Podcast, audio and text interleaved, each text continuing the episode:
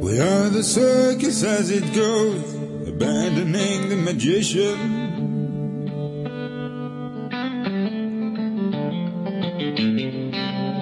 And sometimes the white clown who blows great big bubbles all full of screams. So why should I sing another love song?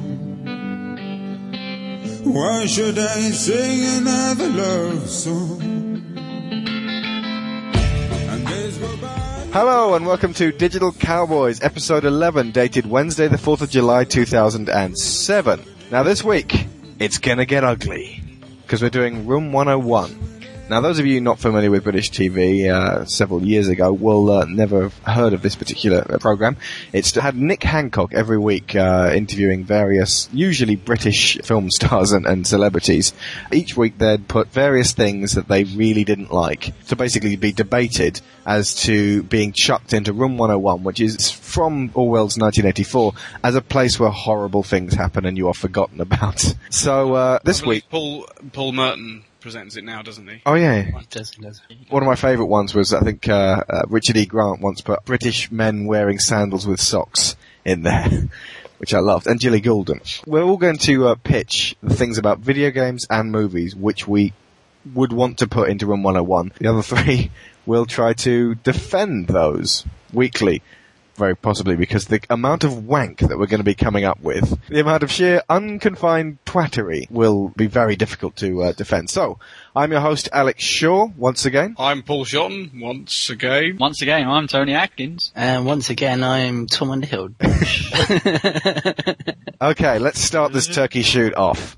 I'm gonna, I'm gonna do my favourite, or my most hated, straight away, because I've got all this venom and vitriol I've been saving up for it all day. Okay.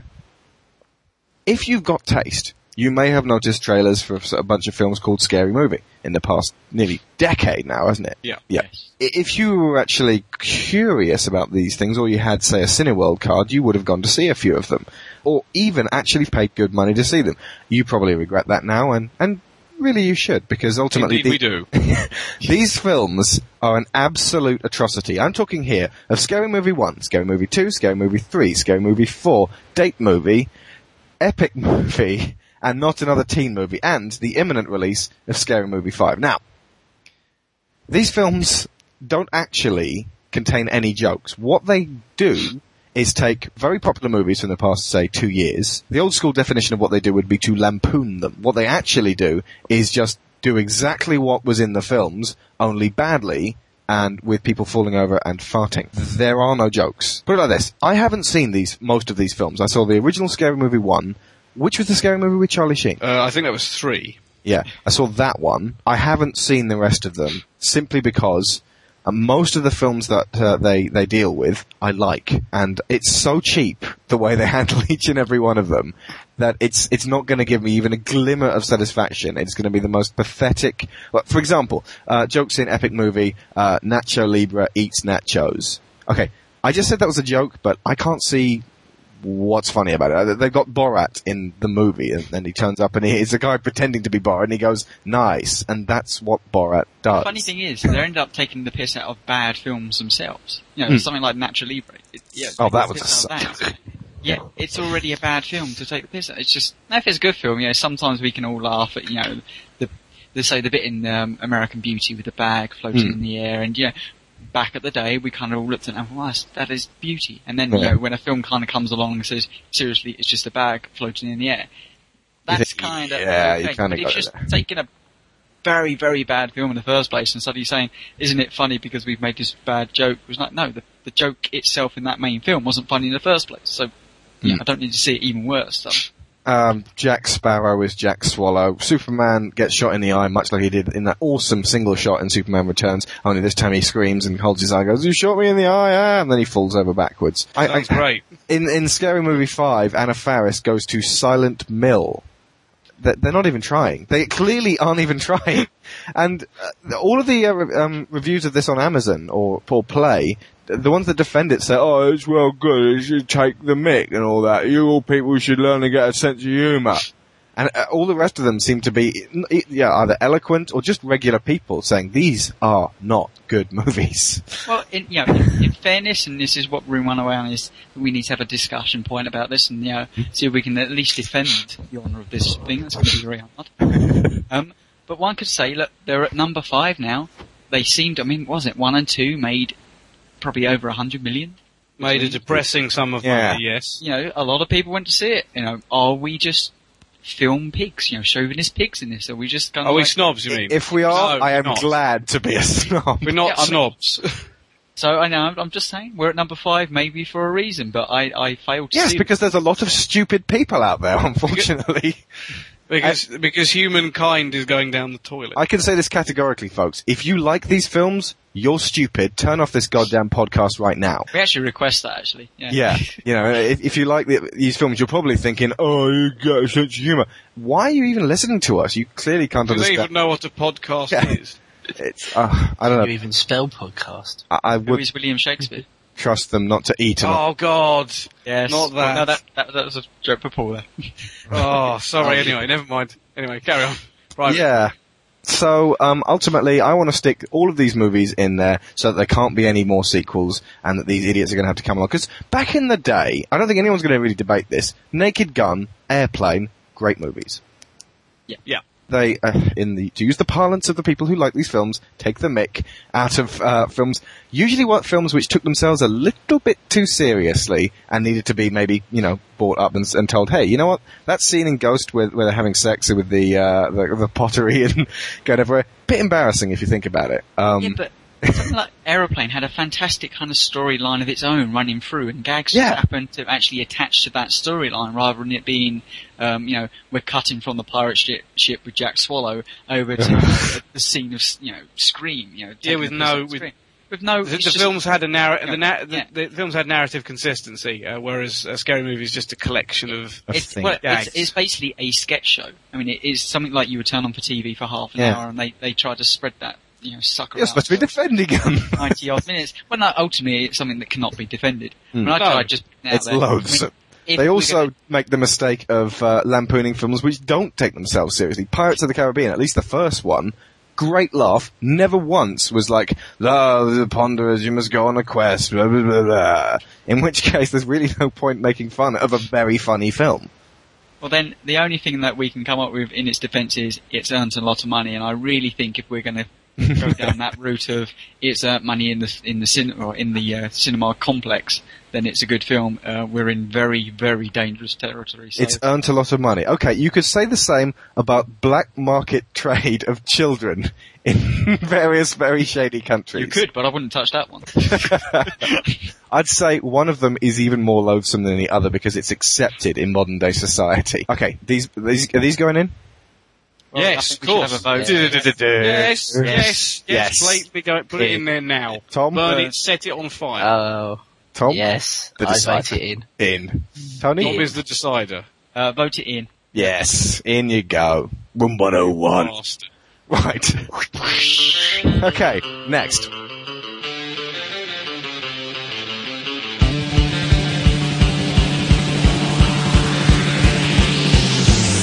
Right, my first choice. We're going to move to shift to video games. In fact, video games consoles specifically. The thing that's really irritating the shit out of me at the moment: digital rights management, and uh, with specific specifically to do with the Xbox three sixty. Although I, d- I think the Wii as well. Uh, I'm not quite sure how the PlayStation three implementation of this is, is done, but it's really the Xbox three sixty that's my my main gripe. It's, now, it's the same, it's locked to one system, pretty much. It's locked, yeah, but I, I think it's a little bit easier with the PlayStation three to, to get it onto another console and, you know, and other user accounts can access it, you know, properly. Whereas, basically... For those who, yeah, I'll explain it for the people who aren't too familiar. Right, what what happens is, when you purchase a piece of content on the Xbox Live Marketplace, these bits of content have digital rights management im- implemented in them, which means that uh, you can't, you know, take the take the content, copy it onto a memory card or whatever, whatever the hell you like, depending on the size of the file, obviously, and, you know, stick it on someone else's machine and they can play it, you know, at, at their leisure. Now, the, the, the, the, the, the it's like Xbox Live Arcade games. If you buy, if you were to purchase, say, Prince of Persia, which has just come out, uh, which is excellent, by the way, I might add, um, it basically the the the, con- the the content would be tied to A, the gamer tag that purchased it, and B, the console that you bought it on. Now, this is fine. This is all well and good, wonderful. But what happens if your Xbox three sixty dies? And let me just be clear on this: they do. And they will. A lot. As sure as the tides, your yeah. Xbox three sixty will one day die. Do you want to know something really... I was listening to a report today about this. Um, apparently, the, the, the conservative estimate for the failure rate of the Xbox three sixty is thirty percent. Fukin. That is absolutely... So get three Xboxes Someone, in a row, one of them's dead. Yeah, someone's head is going to roll for roll for that. It's, it's, a, sh- it's a shocking figure, quite frankly. Now, what happens is, basically, your Xbox three sixty dies, let's face it, they, that'll happen.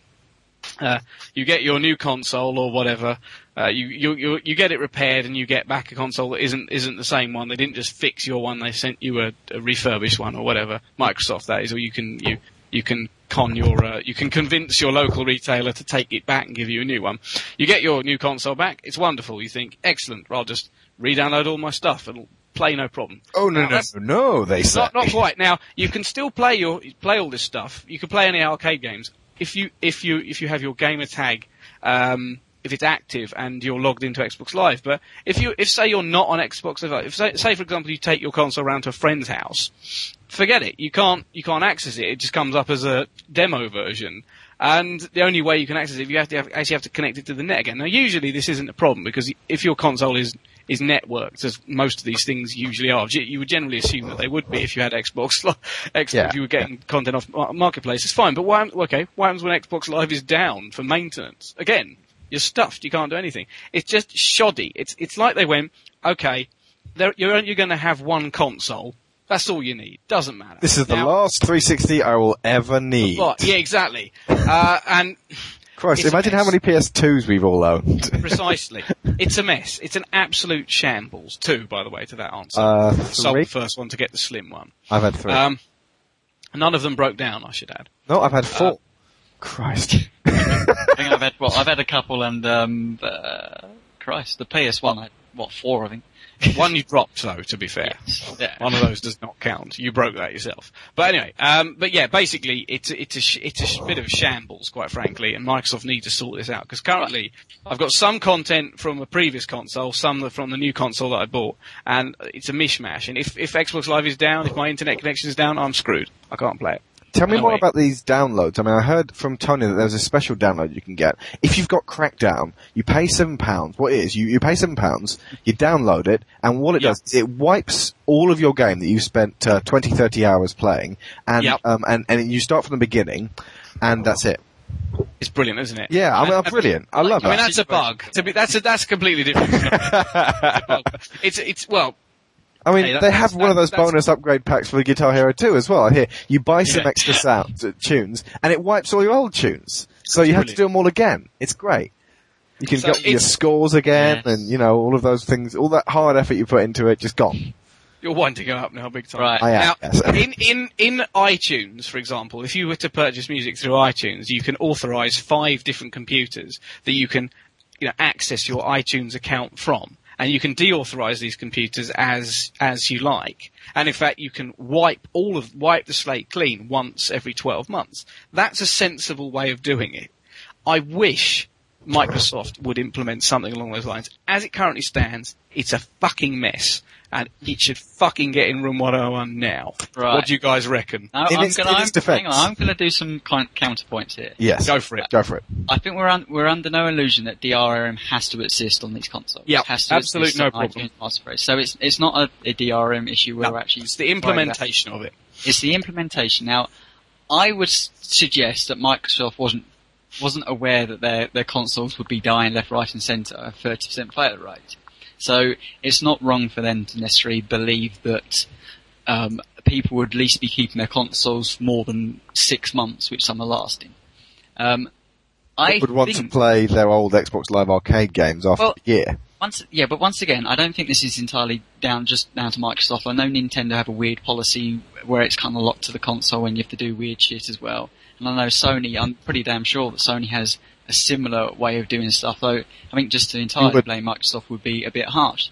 I, I think, think Sony's one though, if you get it replaced, if you get it replaced, you can download well, it. No, on, back, on no Sony's um, defense, um, Sony's on Microsoft's defense, I think they started this thing now. When you send them your console, they now send you your console back rather than a refurbished version of it. So it will be True. your console come back. Mm-hmm. So that's the right step because they know they have this issue. So they are at least dealing with the situation rather than just but playing. They're, they're, they, they are half-heartedly dealing with but it. But they have hinted that there is something in the works and it's going to be coming because they know it's an issue. I think what's actually rather happened here, they've kind of foolishly thought that they're not really good, you know, a console is going to last a good few years and nobody's really going to be stumbling upon this.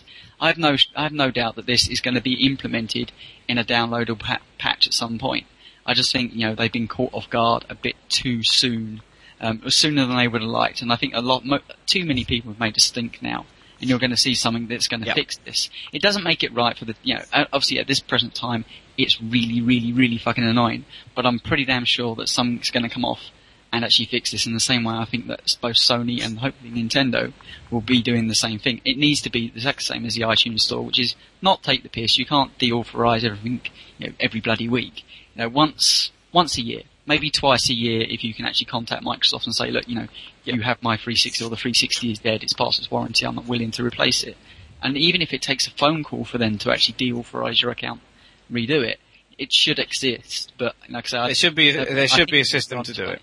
Yeah, I, I think that I think they also ha- the, the fact that they've released the Elite console uh, with the H D M I and all that sort of stuff. There, there's a, there's a reason for people to upgrade to that, and that I think pushes this whole thing forward. I think they have to. But the, as uh, it stands, it's a mess. Right? Is it going in? Now remember, of course, it only affects thirty percent, not not the other seventy of Xbox Live users. Or yeah, that's it. No, it's ultimately I don't know how Live much of that thirty percent are. Um, are actually connected to Live. Mm. But there's a lot of people who are fed up with this. Well, what, what worries me is, if I if I chuck this into the pit of doom and it never returns, it may never come out and we never, may never ever get downloadable content again. Yeah, yeah, I mean, ultimately it's part and parcel of it. I want to put, I want to lock the Scary Movie films away forever. D R M has to be adapted, it has to be worked with, it, it can't just be forgotten. As I said, it's it's D R M implementation on consoles here and now. It's not anything to do with what's going to happen in the future. It's nothing to do with that. I think it's a haddock, haddock slap in the face rather than a piss of Yes. Head. I'm, I'm actually going to agree with this one. I, I don't think, and I don't want to piss you off, Paul, but I don't think this should be put in Room one oh one. It needs to be discussed and looked at. The reason being um, that it's something that needs to be discussed and evolved, and it's not something that you can just um, take away and destroy. I agree. I, I, I'm, well, I'm I'm on completely on board with you that we need to sit here and we need to shout at Microsoft and someone needs to kick them in the balls and tell them to fix it faster. Yes. But at the same time, it's not something that is, you know, irreversible. The Scary Movie films I spent what probably three hours of my life watching so far. Oh, that time when he hit his head and then yeah, he did it again. They're going to get those back. And this, it's just like, well, so, you know, we need to be oh, doing this. Okay, okay. When your Xbox three sixty died, Alex. Alex Yeah. Come have a word with me, okay? I will. I we shall. Ask, and you know, and now I know the situation, and I, you know, I, it really does piss me off. But ultimately, I can move on. I don't necessarily have to play that arcade game. I can move on and play something else during that time period. It's wrong. It is wrong. But that's, it's. But that's not the point. That's not the point. They should have, they should have implemented this so long ago. It's not even funny. Tom, do you, want to, uh, six months to release their content. do you want to join this one? I think. I think it's. I think it's. Um, I can I can see where everyone's coming from. It is something that needs to be worked on, but Paul's key phrasing is right now. Here and now, what it is at this precise time. He sold it to me. It has to go down. Rock on.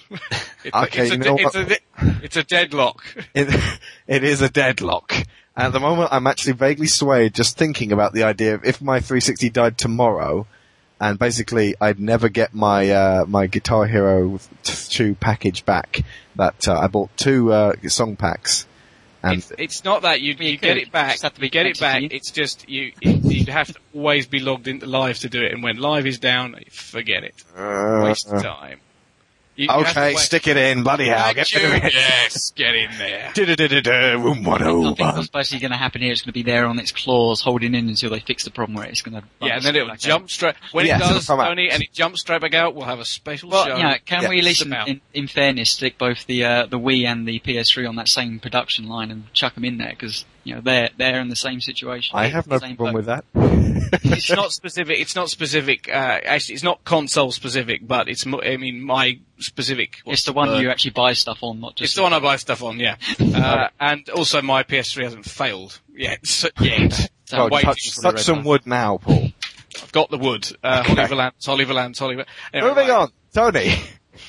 What's yours? That was a good argument. Uh, right. Mine is, the price of stuff in the shops. Ah, in, in it goes straight away before we even start. Bloody cabbages, potatoes, so expensive these days. Right. Yes. Specifically, tried to buy a halibut. Xbox three sixty, P S three games, fifty quid a pop. You know, that is ridiculous. Um, walking into a store, seeing the C D for fifteen quid. Excuse right. me? fifteen yeah. quid? Um, is it like and, a double C D? Uh, wandering and going, Hmm, maybe I want to buy this H D D V D. Not for twenty-five fucking pound. I'm not going to buy this. It, H D. Thirty-five quid for smoking aces. Fuck. Yeah, Jesus Christ. Who pays so, that? It's got combo disc on it. It's not even a fucking combo disc. Idiots. So, so get that right. Right. Yeah, it's basically a case of you want something, you got to have to wait, isn't it? Now, yeah, it's it's. I know I, they're there. I mean, the shops obviously have overheads. We've heard this all before. You know, they got H and B's got to have or other. Similar shops. I've got to have a big kind of um display, and it's it's all this, in, but it's impulse buy. It's walking there, going, I want this, and I'm willing to pay in a, an H D or a Blu-ray form an extra twenty quid in some cases yeah. for this thing here and now. And I'm so glad I've grown to the point that I can go wait two days for it to be delivered from the net. Maybe mm. that sometimes like a day, but it's just you know. forty-nine ninety-nine for a game. Do you remember when Buffy the Vampire Slayer came out on video and it was like ninety pounds for the first series or something crazy like that?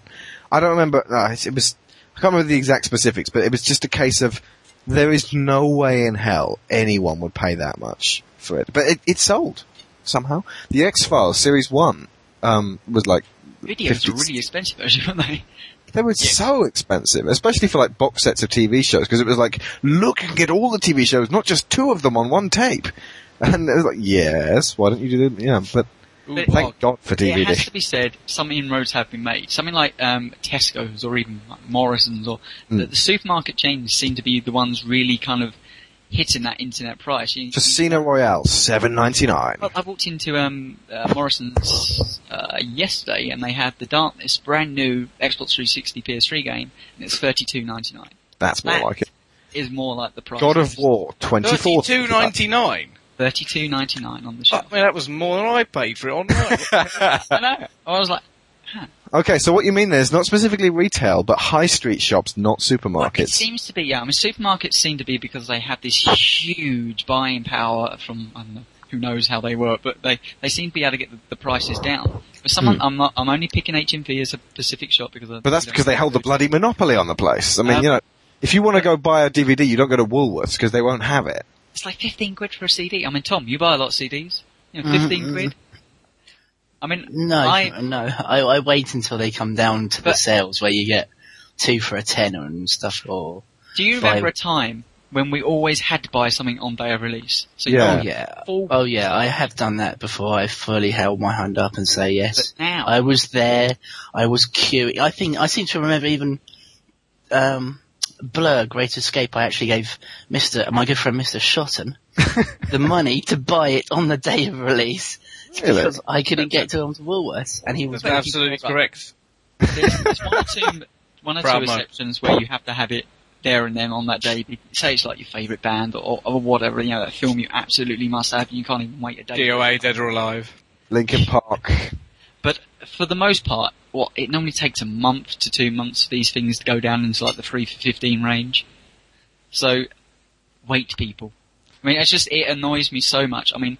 There's a reason why there must be that price, but at the same time, I haven't brought anything in H M V for... Ages. No, me neither. Ages. Or any high street shop, even Christ, you know, not even games, because, you know, we use a, a great website now, and it's, you know, the games are cheaper, and they, they deliver deliver the goods to you the day before they even get in the shops, so. Last game I bought in a shop was the Sega Mega Drive collection, and I think we all know how that turned out. Yeah. By the way, I just sold it for a tenner. Well done. Yeah, yeah, so so for me, it's ridiculously high retail prices, um, and just, you know, the competitiveness of the online world that just kills it nowadays. There was there was once no option, but now, quite frankly, there is, and you, you might as well just wait two days. Yeah. So fair enough. So does it go in? Um, uh, yes. Yes. No arguments there. I think there we're from no the beginning. No one's like, oh, well, I like paying sixty quid for my box sets. Can I just say one thing? We've targeted H M V here. With video games, for example, more often than not, I've gone in there and they're, you know, take, for example, The Darkness will be, what, thirty-seven ninety-nine, for example. Hmm. So not completely unreasonable. So they, but it's just the problem is, as you say, with H D D V Ds, they seem extortionate. But I think that's more the, you know, prices set by the distributors that they they kind of almost have to kind of stick to. Well, that that is what ultimately an R R P is. Exactly. Yeah, I, I think the funny thing is the only reason you're seeing these stores now bringing, the, you know, trying to bring the prices down is because nobody actually buys stuff in them anymore, because they're like, you know, that. Quite frankly, spending twenty quid more on a game, you know, is no, is no fun. You know, or mm. ten, fifteen. Well, yes, and and, so and the, the the re- these retailers are not stupid. They they know they know this. Uh, they know that they're getting their asses kicked by the online retailers. So yep. They're having to counter it in some way, shape, or form. Plus, as we've already identified, they can rely on the must have it on the day kind of mentality. Idiots. That uh, some well, it, well, not necessarily. Sometimes there's a thing you, you don't want to run the risk of not receiving it in the post on that uh, on the day it comes out. You know, I, you oh, know, yes. I, I am. Uh, why I'm would risking it... Halo three uh, in terms of hoping to get that, you know, if not if not the day before, as as gameplay typically do, certainly on the day. But you know, uh, it's a it's a bit risky. But anyway, that helmet's never going to fit through my door, you know. Uh, no, I've... at home. uh, so I, I, I uh, remember one time I, I ordered the Return of the King extended edition from Play for Christmas, and it didn't come on the day of release, so I went out and bought it anyway from the supermarket, and then had a job of a time trying to get rid of the second copy, because it came like the day afterwards on a Sunday. When does anyone get anything delivered on a Sunday?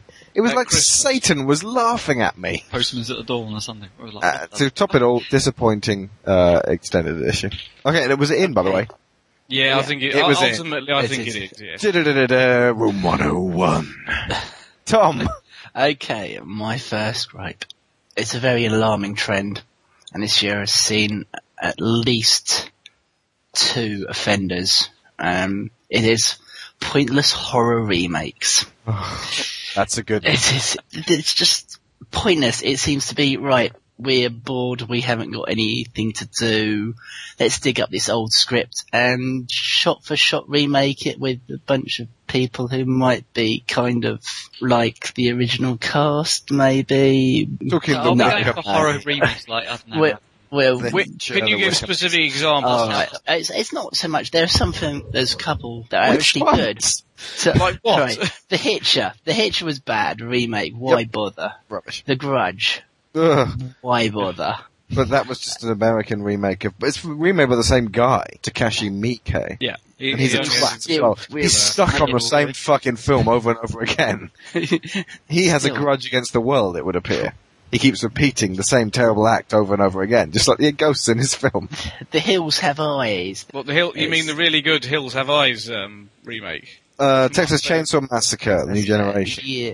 If, in fact, add the uh, one with Matthew McConaughey and Renée Zellweger to that particular list. All other than number one. Yeah. Keep going. I don't know. The, the sequel at was had the world's largest chainsaw in it. So. Did it need a car to carry it? It literally. I, I've ne- that is the. It, this is the Texas Chainsaw Massacre two. This is Tobe Hooper, I think, directed it. There's a bit in a car car chase, and he gets out. Leatherface stands on top of the car with the biggest fuck off chainsaw you've ever there is seen. A there's a remake of The Last House on the Left, imminent. Uh, Damien, The Omen, six six six last year. Oh, I remember yeah, Psycho. The Fog. The Psycho. Oh. The Fog. Yeah. Uh, yeah. Uh, oh, there's uh, Invasion like... of the Body Snatchers being uh, released called The Invasion, which looks like it might actually be all right. Their reasoning would be this. They cost very little to make because mm. they involve actors that have yet to actually break onto the scene mostly. Such as Nicolas Cage. um, such as Sean Bean, who is... Yeah. Uh, yeah, come on, Sean, Sean Bean. Bean yet to break on, uh, excuse me. No, no but the general would be that um, it features lots of young actors with breasts. Yeah. um, Such as Matthew McConaughey. They cost very little. They employ directors normally that um, aren't really famed for too much yet. And they do what they're basically told to do. And oh, Rob Zombie doing Halloween. Yeah, they cost very little and they, they tend to make back reasonable sums amount of money. If now, not large amounts. I agree with you, Tom. They are they are terrible. They shouldn't actually exist. But at the same time, the odd one good comes through. I don't. Paul likes the hell out of my. Um, I, I, the the only one of the list that I've got in front of me is um, Dawn of the Dead. I quite actually like that. Oh yeah, no, that's that's far better than the original. Yeah. Um. Uh, apart from that, looking at The Fly, then they that was that. Re- they, that was a remake. The one. That oh, that was excellent. Yeah. Sorry. Oh God. One that everybody thinks is the original, is that the one nineteen eighty-six? Yeah, the Cronenberg version. Got Night, Night of the Living Dead from nineteen ninety, Texas Chainsaw Massacre two thousand three. Okay. But in, in the interest of fairness, can anyone think of it, a good one? You know, is is this blanket that you know if they're going to announce a remake of an old horror film that it's likely to be shit? You know, in uh, which case, uh, as as as was already mentioned, ninety percent certainty. As was already mentioned, the um, the Hills Have Eyes remake is better than the original, in my opinion. Only because the original is uh, so cruddy. It's not really it's cruddy, it's just a bit lame now, and I just thought the original was, was much, much better. No, the remake was much better. What am I on about? Um, lost. I've lost my brain. I wish that actually happens in the Hills Have Eyes. It certainly does. Is it? Is the remake of the Hills Have Eyes still um, a good horror movie? Yes, yes. Yeah, it's actually okay, right. I really like it. Is it. Right. So, so um, is it worth this ridiculous trend? Uh, no, with, it's not. Is it? In fact, you, meant, you mentioned uh, the last, to... for example, the, la- the last house on the left is actually essentially a remake of The Virgin Spring. So even that, in a sense, is a bad, a bad remake. It, it's already so it's strange. Although I actually didn't think it was too bad as a film, but anyway, so it's yeah. going off the point a bit. But anyway, going slightly um, off the point, you could argue that the, the horror genre itself, you know, in its entirety, not even remakes, it's just it's suffering sequelitis. It's just there's, yeah. there seems yeah. to be nothing of any. And I think mm. the last great horror film I saw, what was The Descent? Oh, that's a great film. Yeah, that that remade into The Cave. God, would it be amiss to actually in, you know, encompass bloody all horror films as such? No, no, because then it wouldn't go in. Because, I mean, there's some crackers out there, like Wolf Creek, um, The Evil Dead yeah. two. Um, there's, you know, there's some quality yeah, things. Yeah, I'm not going back mm. all the way back to the start time. That just, ah, no, I think horror remakes gets my vote. They're pretty shitty. Yeah, and there's like a ninety percent chance that they're going to be yeah, shit. I, as a whole, they're right. It's not worth it for the one good apple that makes the bunch look good. Yeah, there there is the odd the odd good one, but yeah, as a general rule, they're crap. So, right. yeah, so is that is that a vote of yes? In it goes. Stick that mofo. Room one oh one. Ironically, it's going to burn in hell. Absolutely, and rightly so. Cats are on the moon. Cats are loose. Hear the magic, hear the roar.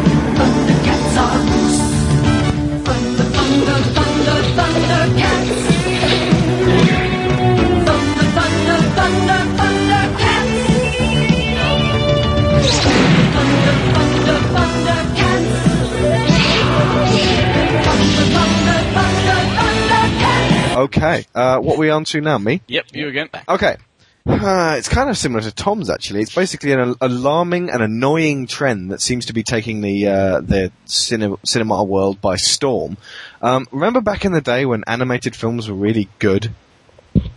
No, it seems too far. Yes, it was a... You lie! It was a long was time ago. Crack- I was watching a cracker of an animated film the other day and realised it was made in nineteen eighty-six. What was that then? Pray tell, uh, what was it? Uh, the Black Cold... The... Um, Akira. Akira? Akira. That's and it's an anime film as well. Well, this is more about my uh, annoyance at American films, uh, an American Disney-style fare, taking a turn from being um, giant sort of fairy tales writ large on the screen so that, you know, uh, little children could be encapsulated into this, these wonderful fantasy worlds where things are a little more naive than they were, they are today, and just, there's, you know, they tell a story. I don't love all of them by any means, but I think The Beauty and the Beast and uh, Sleeping Beauty and Cinderella, they all have a giant fairy tale to tell. And when they're stuck on D V D, they're still absolute classics. Now, what has replaced them, especially felt in two thousand six, appears to be the industry saying, right, okay, we see what Pixar are doing. Right, they use C G I instead of cell animation. Um, they have anthropomorphic animals or toys or something like that, maybe fish. And uh, they have jokes and pop culture references, and um, and and that's pretty much it. Now, what they fail to grasp is that Pixar also have really, really good stories. They have great characterization, they have depth, they have attention to detail. Attention to detail is so important in Pixar movies. They have all these little things that are going on which make you smile, and they don't automatically make you laugh and go, ah, that was funny because it fell over. But they make you smile because you think, the guys who made this really know their stuff. Well, you're laughing because the characters have made you laugh, rather yeah. than a slapstick, you know, slap, you know, a, mm-hmm. a character trips over or something actually physically on the screen is happening to make you laugh. It's actually more about the a wink and a smile and an emotion rather than a, a physical presence. But let me just go through a few of the movies from two thousand six that we got instead of um, The Jungle Book. Hit us with it. We, we will react accordingly. Okay, just make your noises as you wish. Okay. These are in roughly chronological order. Go for it. Ice Age two, The Meltdown. God help us. Ch- Chicken Little. Arg. The Wild. My brains are exploding. Over the Hedge. Fuck off. Um, Barnyard. Haven't I seen? I haven't I seen this film three times already yes. Yes, this year? Open yeah. the Season. Oh no! Make that. Just, no. Hoodwinked. Yeah, we've been hoodwinked, yeah. Flushed Away. Yep. And Arg, which I haven't actually watched, but um, looks weak looked, in comparison to the rest. Boring of it. As hell. The Ant Bully. No. Go the away. Reef. We already oh. made the ants. Oh, the Yuck. Reef, which doesn't even try to be Finding Nemo. It tries to be Shark Tale. Which is terrible compared it's to like Finding Nemo. Trying, it's, uh, Shark Tale is rubbish. It's like basically seeing, looking at an Elvis impersonator and going, man, he's cool. I want to be like that Elvis impersonator. And then Happy Feet at the end, which I, I haven't seen, but everyone else seemed to love, and because it had dancing penguins. Okay, now the only two truly excellent uh, animated films of last year were Monster House, which is criminally overlooked, and I've mentioned it before, and Cars. Pixar's. Mm-hmm. I, I'm, I'm ignoring, of course, the uh, the excellent fodder from Japan. I think wasn't Howl's Moving Castle out last year, or was that two thousand five? It probably was made in two thousand five. Yeah. We're ignoring the stuff from the East because it kind of, it, it's, they they're doing their own this yet. But yeah, ultimately, that leaves an awful lot of films that just do the same thing over and over again. Screaming animals flying through the air, bashing their heads on things, all of them with celebrity voices, all of them like instantly recognized. They're like, hey, that's Bruce Willis doing the raccoon. It's, it's Bruce Willis. And you don't really care about the raccoon itself because it's Bruce Willis doing the raccoon. And Gary Shandling, who of course all the kids love, and and they, they you know they got hyperactive ones, and you've got really puerile jokes that children can laugh at, and you've got these clever nods like things like Chariots of Fire in Madagascar that people go, oh man, I'd hate to be nineteen eighty-two right now. They achieve nothing. They don't. They don't teach our kids anything. They, they don't teach our adults anything. Ultimately, the most recent offering, Shrek three, Kermode stated that they, they seem to appeal to both the children with the slapstick and parents with sort of apologetic jokes for, yeah, okay, right, you've had been dragged along by your ch- uh, children to see this film. Here's something for you. Now we're going to do some fart gags and poo. Uh, oh, sh- right, can I have a rant on this? Yeah, go for it. Right, I... I'm a strong believer that kids' films should be designed for kids. Sod adults. Now, yeah. If I'm taking my... When I have a kid, if I take my kid there, it is a Maybe kid's sidestepped. film. Yeah, it is a kid's film. It is designed for kids. Now, I have a funny story about this. I was over at my, my brother's house. He has two children. Now, we were watching Shrek together, and they were bouncing off the fecking walls. They were just, you know, they wouldn't sit down. They were out, in and out, in and out, and I ended up watching the film more than they did. Now... Fair enough, you know, and because it's, you know, it's, it's light-hearted, not really a lot goes on, it's more like a scene of sketches once again. Now, I went round there the other day, they were in the same mood, their mum stuck The Lion King on, And they sat there for an hour and a half and watched this film because it was engaging. They they had, you know, an emotional reaction to these characters that they didn't actually want to go outside and, and do something completely different. They were actually sitting there watching the film because it was it's designed for kids. And plus, you know, at the same time, you know, as an adult, it's a great film. This is what Disney used to do. They used to make films for kids. They didn't care about the adult. They were just they were fantasies. They're ridiculous, you know. There's something that couldn't happen in real life, and they're all the better for it. Now, I don't want my kids' films to be something that I can... Well, I, I want them to enjoy it with the kids because the kids have taken some sort of emotion out of it. At the same time, I don't want a little nod and a wink and say, hey, hey, we know you're sitting in the audience, because that's not what the film is there for. It's for blinking kids and not me. So mm. that's what I think. Or like, burn in hell. Totally agree. Okay. that, that that's That's a... pretty impassioned speech and, and well worthy of this particular... Because, I mean, we've, we've discussed this time and time again. Every year we look at the lineup and we go, what happened to Disney? I mean, Pixar seemed to have taken up the slack somewhat for them. Um, but, you know, now they've kind of wandered off and doing their own own stuff. Um, and they've even gone into, like, the furore of kind of um, preaching or giving stuff to the adults. Something like The Incredibles. You know, that I always thought was a lot more for the adults rather than the kids. But... The same thing, I think they've come back again that with Cars. You know, it, it doesn't entirely suit so well for the adult audience, but, you know, it's very nice for the kind of the child. You say that, but I disagree. I think ultimately Cars is all about basically slowing down and taking life in, in the uh, in the slow lane and, and just sort of, you know, examining the things that you've got going for you, which is a very grown-up uh, way to look at life. Aren't they really strange in the way that they, they actually do make films that both adults and kids can sit down and not just kind of have that knowing, you know, knowing wink, but somehow enjoy it both together? Yeah. And but that is something that yeah. all other studios seem to have just lost Missed. into. In, you know, the original Shrek was kind of funny. Once again, it was something new and nobody had really done this kind of thing in a kids' film, knowing wink. But unfortunately, it's really released hell upon us because the last four or five years has been nothing but just rubbish. Something like Monster House to get annoyed, you know, and I even annoyed it under the basis that I was just so fed up of seeing bad kids' films that I've just stopped going to the cinema to see them. Apart from Cars. Yeah. I really, I, I, if I could have switched Cars for Monster House in reflection, on reflection, I would have done. I, I did like Cars a lot, but Monster House was yeah, true. I would have done so in a heartbeat. Yeah. I love Cars, so. Yeah. It's good, isn't it? I like it. It's fine, like, but it's just it's not Monster House. And, and Paul um, Newman. The Penguins won anyway. So. Yeah, sod it. The Penguins, because they the can dance. Okay, right. So are bug-eyed C G I animal fests getting in Room one oh one?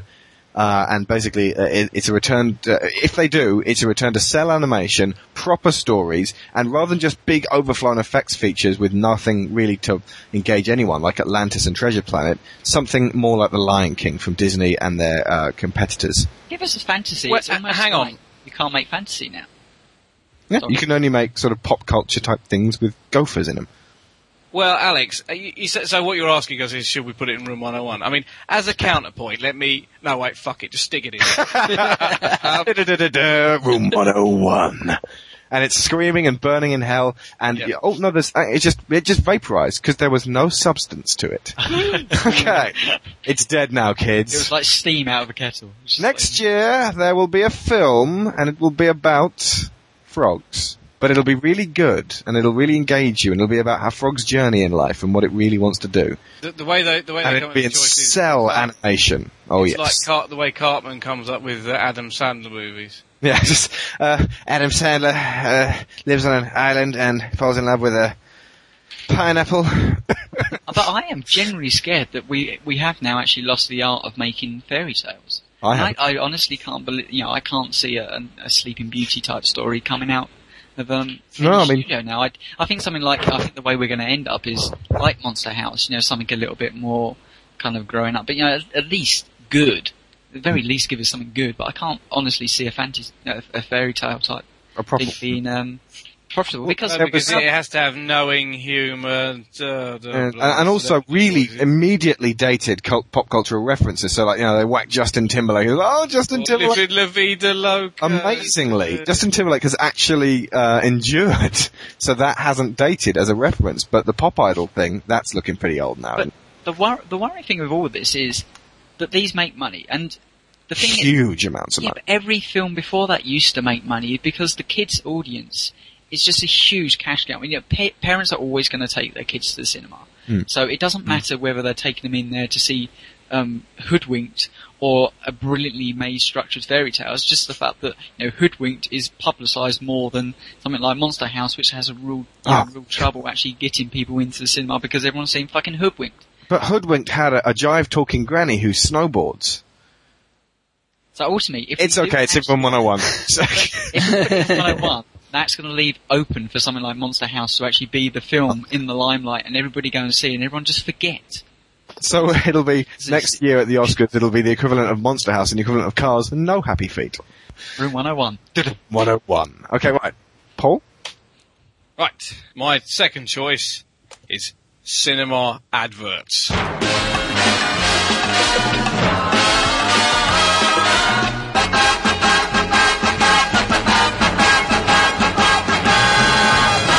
Ah, kill me.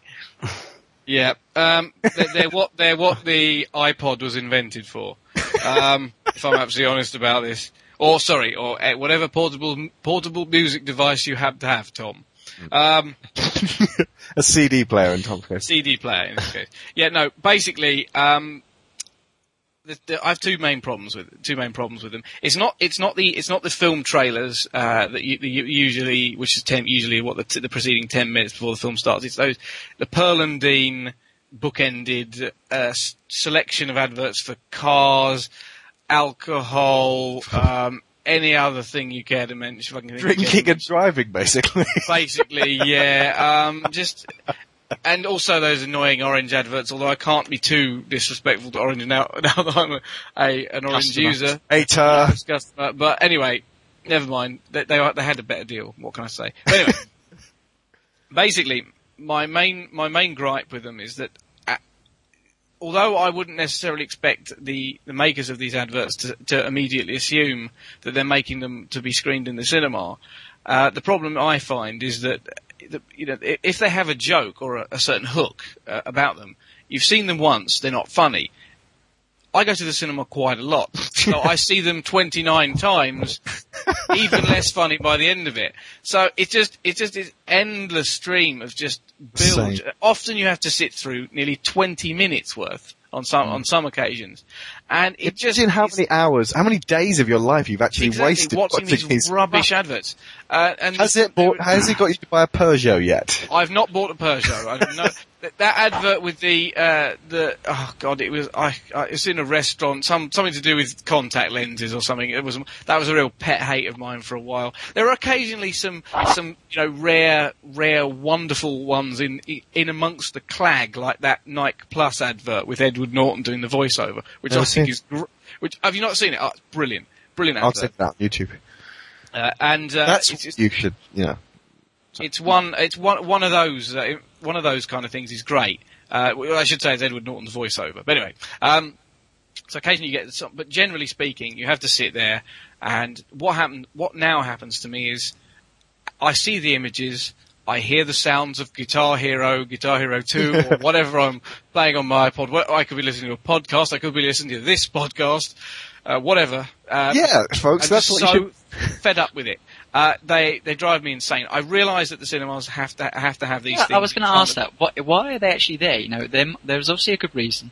So basically, it's money, it's money. They, they subsidise cinemas. Cinema, they yeah, of course, they sub, they, they do. So, you okay, know, I, so I understand they have out, a purpose. If we take them out, what happens? Well, cinemas will have to show films a day. The world ends, clearly. I mean, do cinema tickets go up? No, no well, this is what I don't understand. You see, my experience of going to the cinema in the States, for example, was that there was... in in, in, a, co- Cardi, that's the only say, in a country that's so heavily advertising saturated as the States, there was, like, next to no adverts for cars, blah, whatever. It was like the movie trailers, straight into the film, away you go. It was baffling. I was like, what on earth is going on here? I'm, I don't understand this. Yet back in the U K, I sit through forty-five minutes from the beginning of the programme to the start of the History Boys one time. Uh, when it Just started, watching I so went, many So many adverts. So many I mean, sepia tone mountainsides with silver cars flying along them. Precisely. And a bunch I, I, of twenty-something twats laughing at a party, and it goes, drink Bacardi responsibly. Fuck off! Don't want to drink it. it. Fuck finally, off. When the film finally started, I just cheered, and which, of course, you know, there was there was laughter from people in the audience because they were feeling the exact same thing. You know, they. But, it's I mean, not so much the fact that there's. It makes there's, the three-hour films this year we've been enduring even longer. Exactly. It's just I, I don't mind. I don't mind. A couple, maybe. Uh, and as I say, I've managed to counter most of it by listening to other stuff, you know. Or going instead. to the bog. You could say, well, why don't you just come in just before the trailer starts? You know roughly when they're going to start. And I said, well, that would that would be okay were it not for the fact that often... often Some fuckers you, taking your seat. Yeah. Exactly. You you, you get in late it's, and every, you can't bleed and see what's going on, and you end up nearly sitting on someone. So you have to sit through all these adverts. Can yeah. I do a little experiment here? Yeah. Have any of us ever, on the strength of any advert in the cinema, gone and brought a product that is uh, an iPod advert. Shuffle? I was addicted. I bought an um, iPod Shuffle thanks to that advert with a dancing git.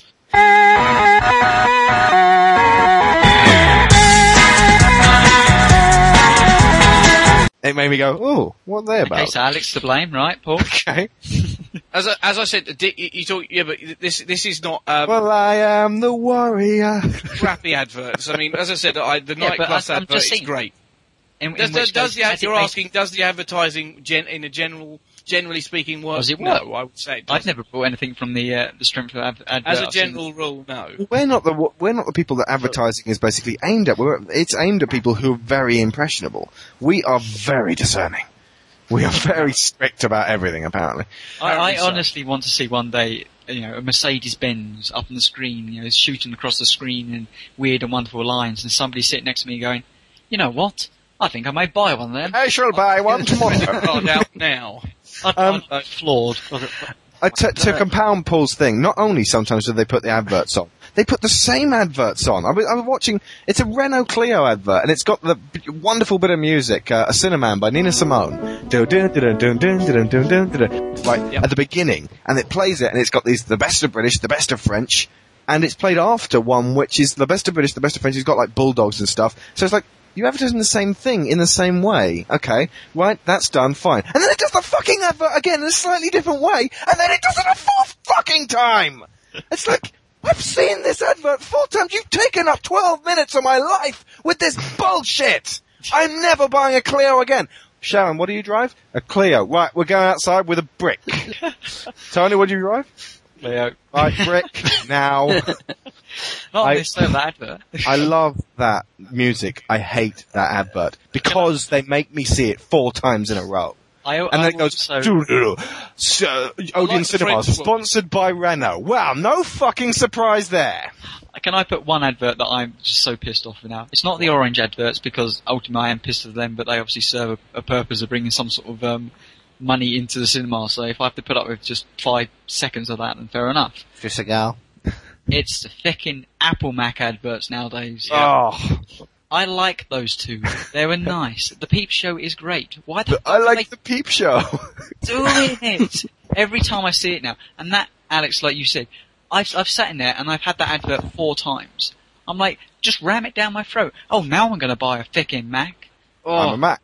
And I'm a P C, and I'm rather right, stuffy yeah. and difficult to use, despite the fact that you're actually supposed to sympathise with Mark Moore. It's like, oh, you've so got the point. Okay. Uh, yeah, honey, uh, folks at home, we're recording this podcast on P Cs. To be clear.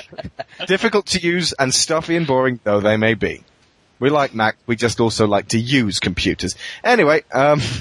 But we like iPod, exactly. Okay, right. A cinema advert's going in room one oh one.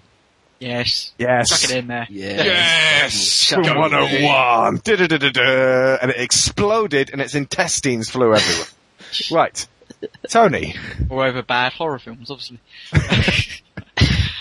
Right, um, I'm going to go for running times of films this year. Not even just this year, but actually no, this year, because this year seems to be a bigger one more than ever. It seems to be the latest craze after Lord of the Rings that a film would need, or needs to run three hours. Or even two hours, forty-five minutes, because they're just feeling like they can't justify the three hours. They can't justify two hours, forty-five minutes most of the time. There was a t- Alex once said to me, and we we took the piss out of him for many years of this, all films should be ninety minutes, it's the easiest running time for me. And we were like, ah, oh, yeah, but you get stuff like Heat and all this other stuff that needs to be that. But some marketing guru all of a sudden has decided that every film, whether it's good, bad, needs to be three What's hours. What's the opposite on... of a guru, sorry? A Satan worshipper, that's the one. Yes. Needs to be two hours, forty-five minutes. And I've just, you know, once, if I haven't lost enough time in my life sitting there looking at a feckin' advert on the screen, for you've suddenly greeted with a film that's two hours and forty-five minutes long that blatantly doesn't need to be like that. You know, I, I tend to defend something like the new Pirates of the Caribbean. Yeah. Um, but that film, all it needs is a feckin' edit and a cut, and you you stick it there with a ninety-minute film. Ditto Spider-Man three. Everything's okay. Spider-Man three. Um, if you'd removed all the pauses from Meet Joe Black, it would have been half the running time. Yeah, and a good film as well. But, um, I, no, I can't it's like, uh, Anthony Hopkins, I, I feel, I feel somewhat afraid of dying. All, all it needed was a slow motion run of Claire Forlani. Oh yes, uh, that, for ninety minutes. So that would have been anyway. We're going completely off the track. Yeah, the problem anyway. is, oh, I think that's a good. Films I like that. Out there that can justify it. The Lord of the Lord Rings trilogy. Had to be that amount of time, you know. Heat. To be fair, it could have been even longer, which they did with the director's cut. But you know, a lot of people found their arse to be numb after just seeing the originals in the cinema. Now, something like Heat, that, it needs the, the time to grow the characters, to, to, and that's why I'm saying you need films that are three hours or two hours forty-five. At the same time, you need to understand. You get something like Spider-Man three. It doesn't need to. What was it? Two hours forty-five minutes. And no, no characterization took place there. Well, it's, two, it's, it's, two, it's about two hours twenty minutes. Because I mean, yeah, admittedly, well, it's about half an hour too long to be. It's too long. It just these films, Pirates needs cutting down. Spider-Man needed cutting down. There's just too much. It's a case recently. of you go to see a film, kiss goodbye to your evening. You you know you're going to get home at midnight, no matter what you go to see. There seems to be no other purpose than just. Putting it there because they've suddenly realised they can. Instead of actually saying, right, we need a really tight structure of a film that, you know, doesn't need to be flabby. And that all these are, are just flabby. And, and do you know what the major irony is? Okay, do you know, this is this is actually biting irony. Yep. Okay, the one film this year that we actually want to be long, that we want it to be double its length, in fact... To be seen in its entirety. Three hours, ten minutes, I believe. Anybody? Isn't going to be happening. Nope. It's not out yet. In this country. Grindhouse. Grindhouse. Yep. Well done, Tom. Yes. yes, Grindhouse will not be released in its entirety. It will be released fragmented across two months. I'm rather annoyed at that one. And we're going to have to pay for two tickets and see it two times in a row. I wonder why they did that. Well, don't, don't worry. I mean...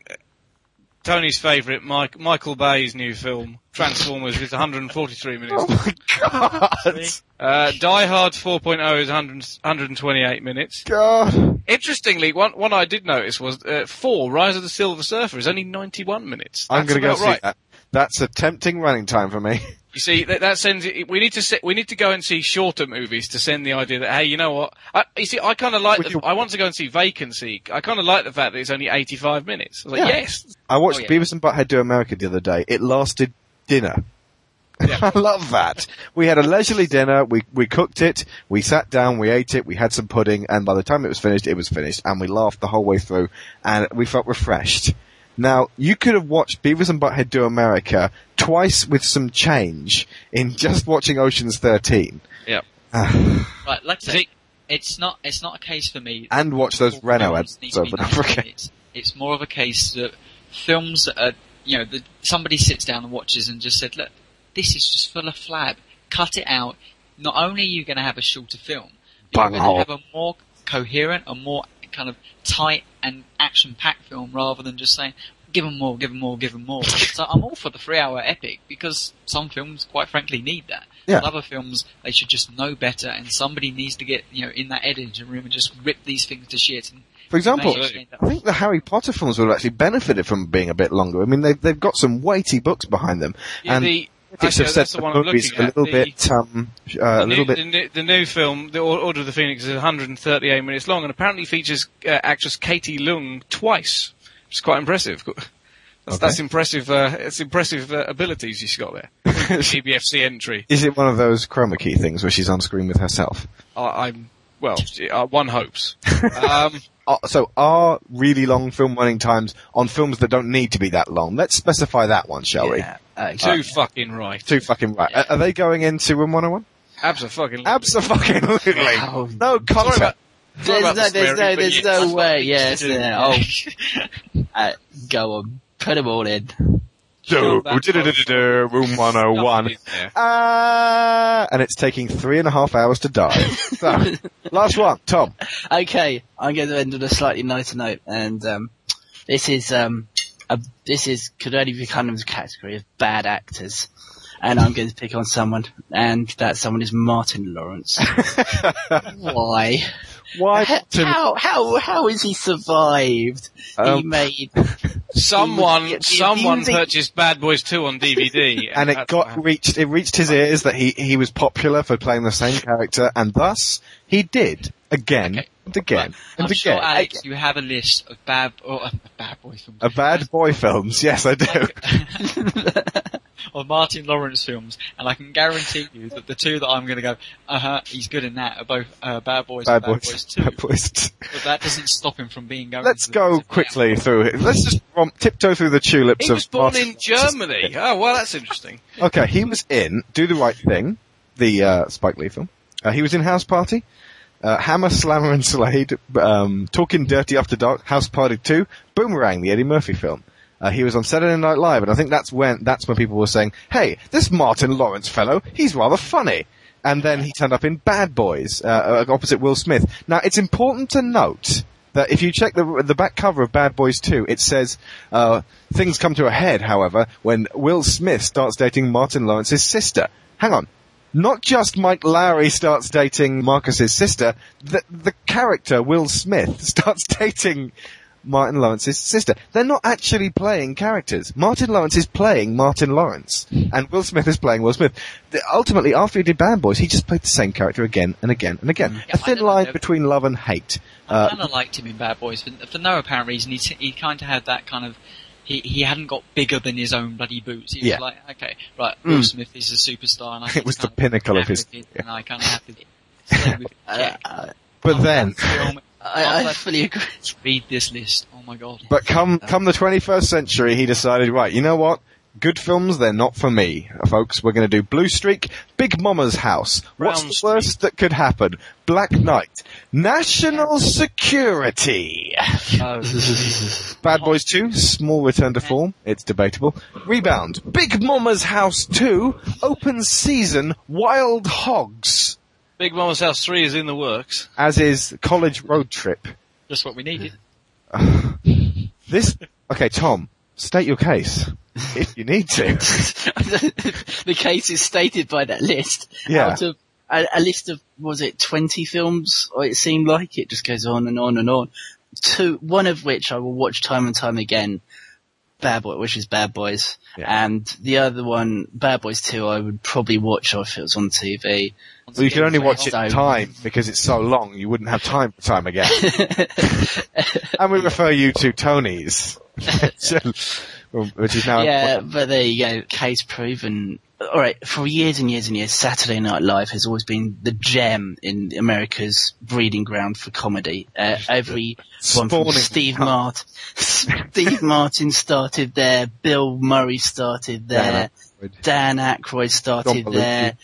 You name it, they probably started there in some form or Mike other. Myers. There's something in, written in the Saturday Night Live contract that um, after you become a certain success and you make good stuff, that you then have to go on to make absolute fucking terrible shit. Yes, Jimmy yes. Fallon signed it twice. We will draw up a list at some point of other people who just like movie in, movie out, just seem to be playing the same. To be either playing the same people or just not have, have just been told, "Oh yeah, be yourself."